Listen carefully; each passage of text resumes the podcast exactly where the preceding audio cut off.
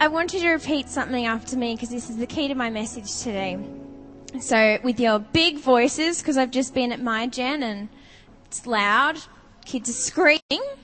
So I need you to scream it at me. And that is, you ready? God has a dream and a vision for my life. You ready? God has a dream and a vision for my life. Amen. We were down at MyGen and it was just amazing. I see it really cut in on my holidays. So I kind of had a little bit of an attitude problem, but the Lord quickly dealt with me because it was incredible. It really was. It was amazing. And all these guys, most of these guys in this row came, and can I just say a huge shout out to all the parents. And I know a lot of people put money towards it in sponsoring kids and helping their kids get ready and driving them, you know, to Tagra morning and of all hours of the night. And I know Robin and Dave looked after quite a few guys, so thank you so much for that. And we were really able to bless a lot of the youth. So thank you so much for that. You know, one thing that the last night really touched me a lot, the whole week was amazing. It was just a full-on lead-up. But the last night, Jude Fuquay preached on being bold. And he was talking about the zest that youth have.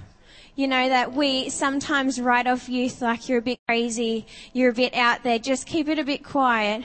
But do you know, it's the young people that make a difference, because they're absolutely radical and sold out for Jesus Christ.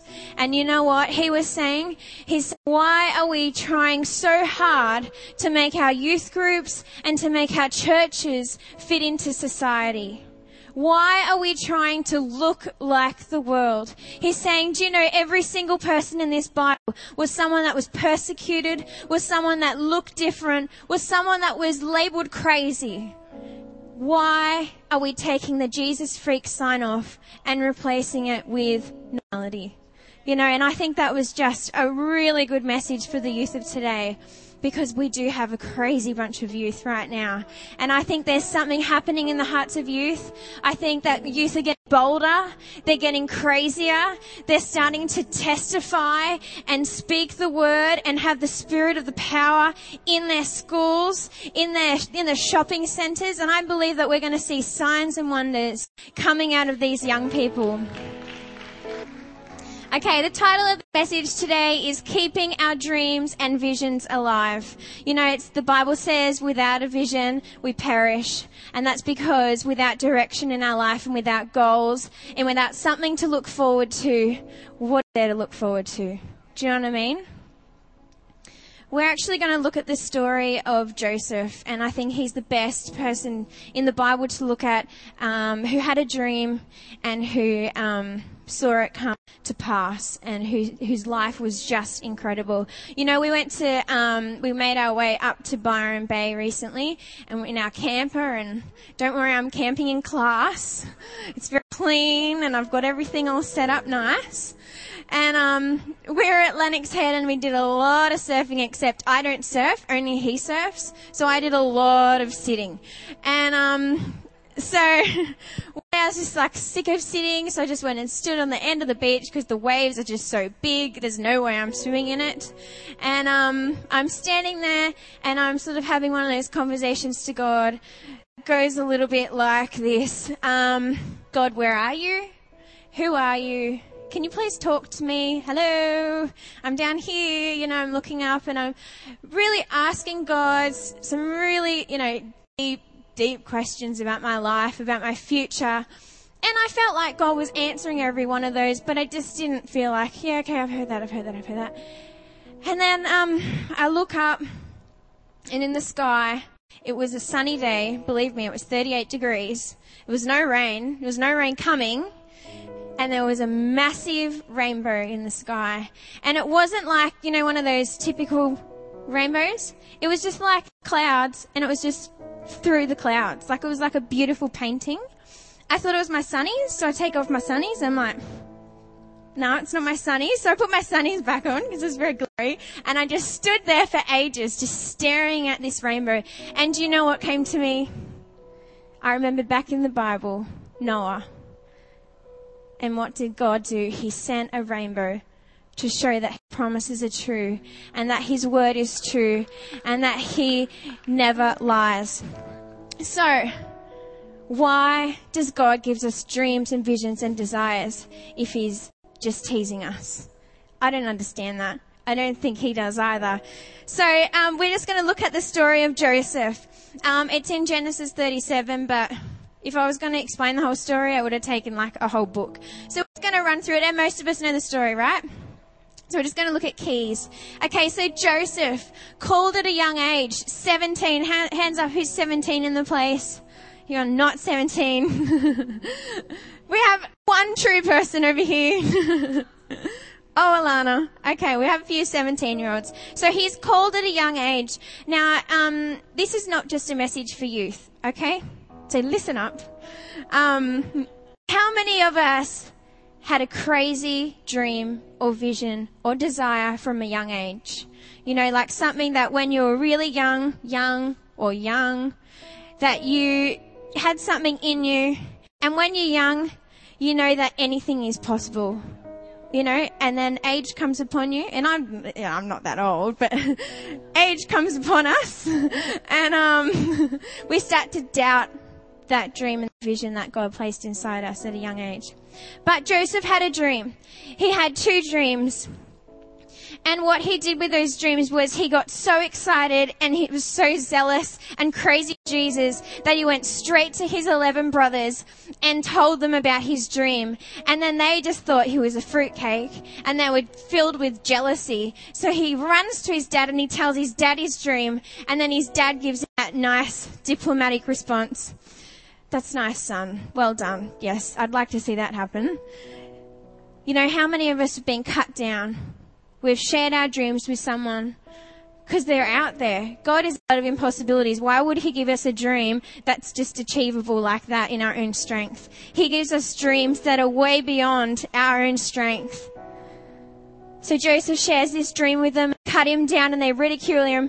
And I'm sure none of us have been in this position, but they actually throw him down a well. They tell the father that he's dead, and he gets sold into slavery to the Midianites. Along the way, Midianites sell him to Potiphar. Potiphar was Pharaoh's official captain of the guard. I got that out. Okay, so he's now in Egyptian land. He's in a foreign place, and he's a slave.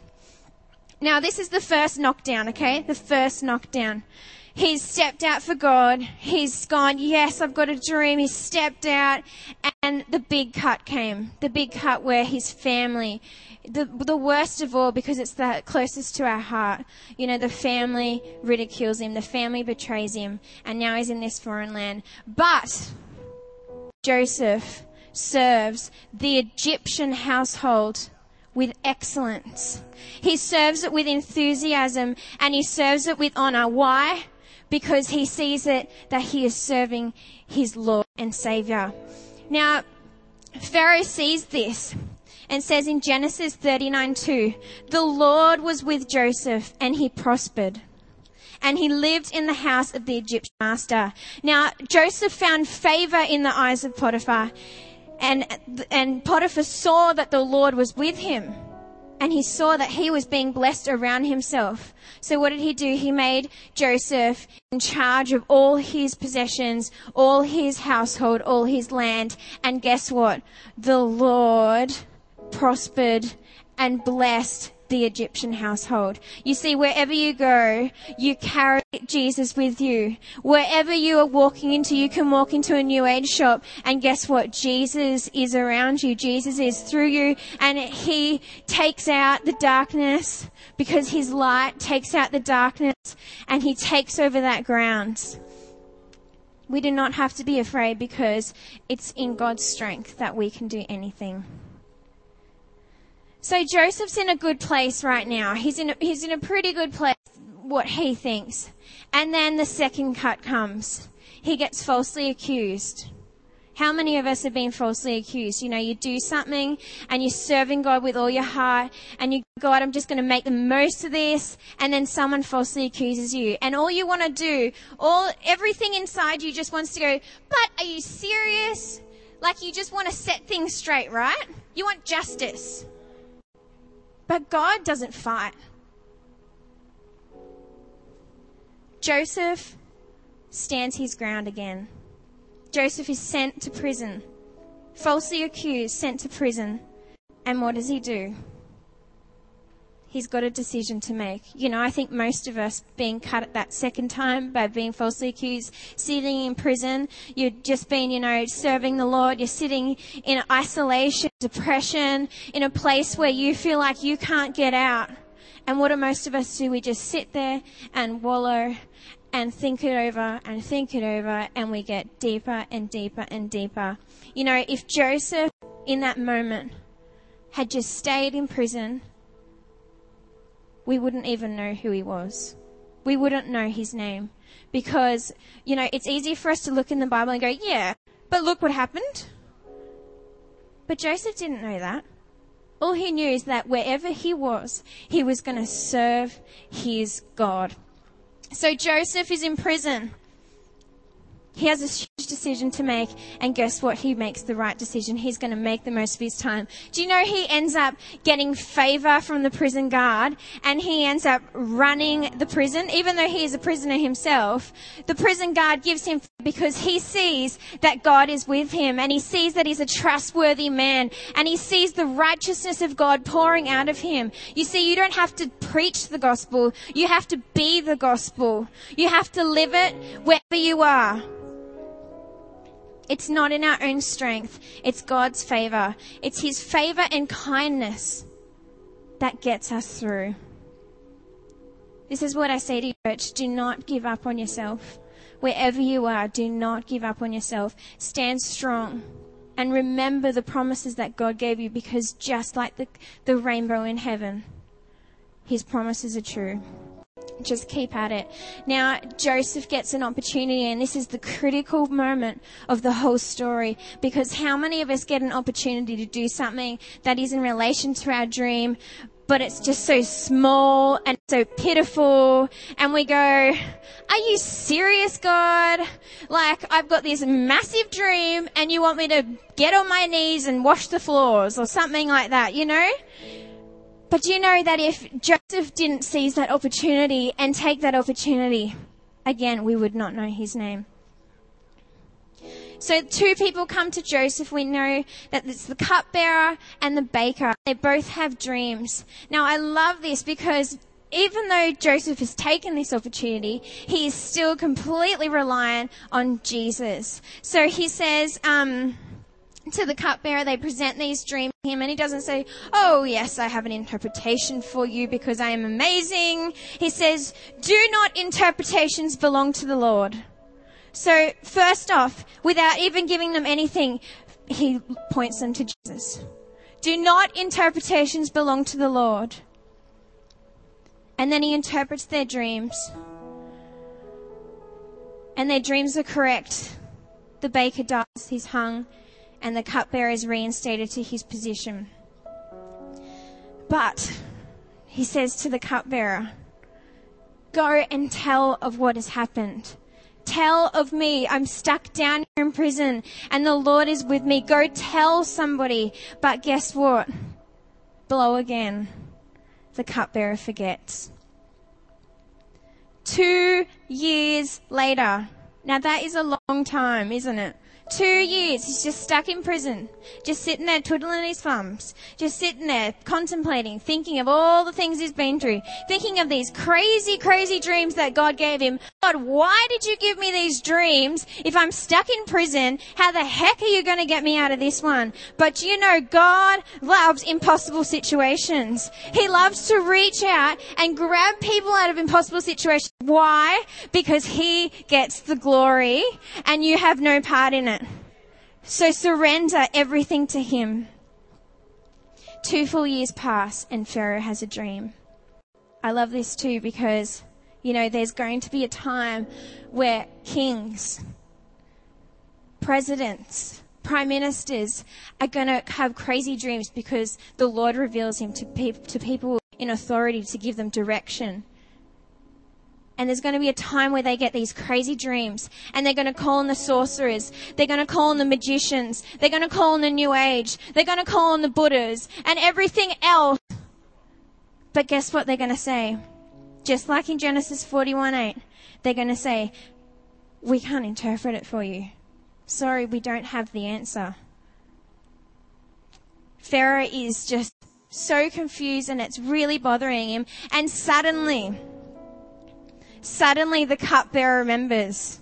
Now, it's not the cupbearer's fault because it's the Lord that does this. It's his timing to do this, you know. So the Lord just drops him. Oh, yeah.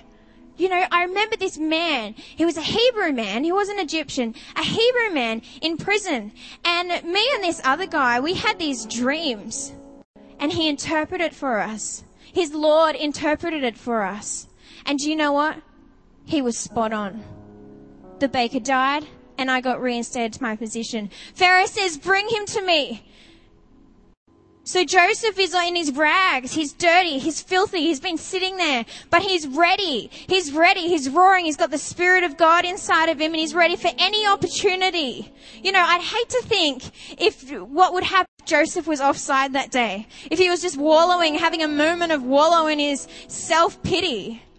You know, what would have happened if he went, "Okay, God, come on, you got to help me, got to help me, got to help me." But a moment ago, you were just angry at me. Do you know what I mean? We need to keep our minds pure towards the Lord in every situation. This was God's divine time for Joseph. And Joseph says that Joseph washes himself, clothes himself, and he presents himself properly. And he comes before the king. And again, he says, he always points it to Jesus. He says, Genesis 41:8. No, 41:16. "I cannot do it, but God will give Pharaoh the answer he desires." I cannot do it. We cannot do it on our own. But God will give you the desires that he needs. Joseph foretells 7 years of abundance and 7 years of famine. He gives him this like full plan, you know, how to get through the 7 years of abundance and how to get through the 7 years of famine. And then he says, you know, you need to appoint someone here and you need to do this and do that. See, God doesn't just give bad news. He gives a way out as well.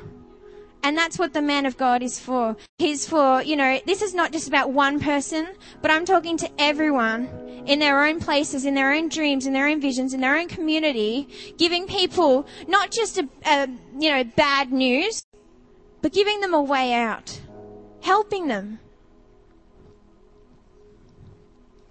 This is the fulfillment of Joseph's dream. He's in this pinnacle. We're going to turn to Genesis 41, verse 39 to 40, because I want to read this part. I think Renee's got it up there. Genesis 41, verse 39. Then Pharaoh said to Joseph, "Since God has made all this known to you, there is no one so discerning and wise as you. You shall be in charge of my palace, and all my people are to submit to orders. Only with respect to the throne will I be greater to you." Instant promotion. You know, Pharaoh hands over all authority to him because he goes, it wasn't that he was looking at Joseph, he just knew. That is a God speaking through you. That is the one and true God speaking through you. And I want you to take authority. Do you know what he does? He takes off his signet ring. He places it on Joseph's hand and he hands him the authority. He robes him in gold linen. He robes him in royalty. He gives him back his position. He gives him dignity. From all that he's been through, from all the hurt, from all the pulling down, testing, he finally reinstates him and gives him the dignity that God had promised him when he was 17 years old.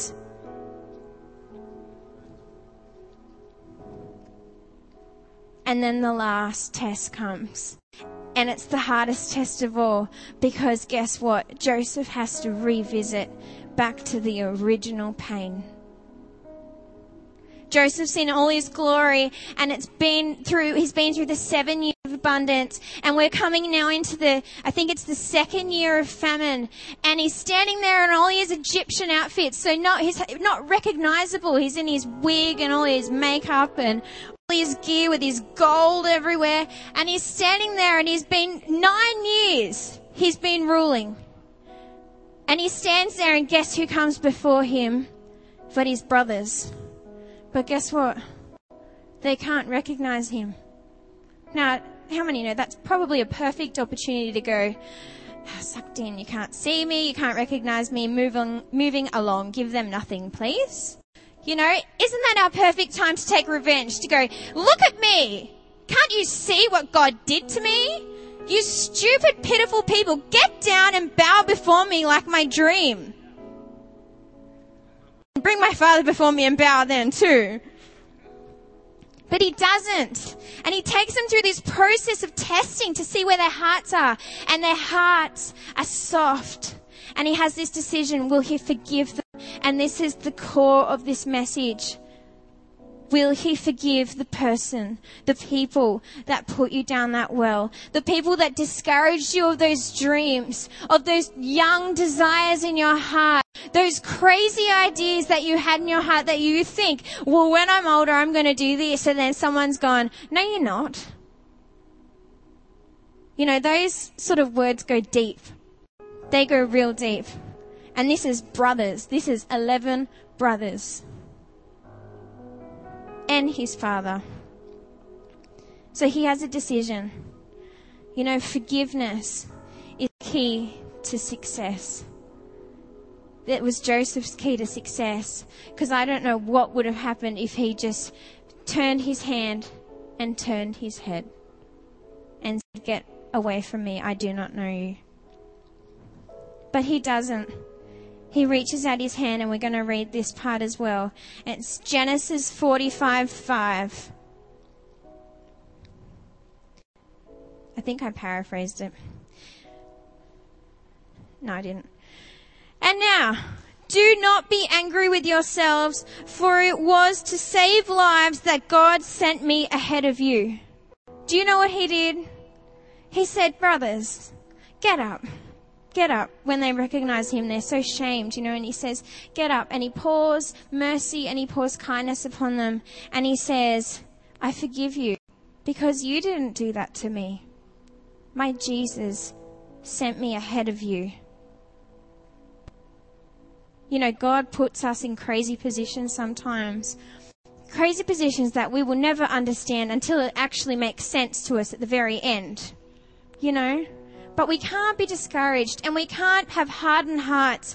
We can't be filled with hatred towards people for not understanding our dreams. You know, I always think of entrepreneurs. You know, they have these crazy ideas, inventors. They put these crazy things together, and I'm sure they've showed 1,000 people, and they've gone, you are crazy, whatever. And then, you know, like the next year, every house has a light bulb.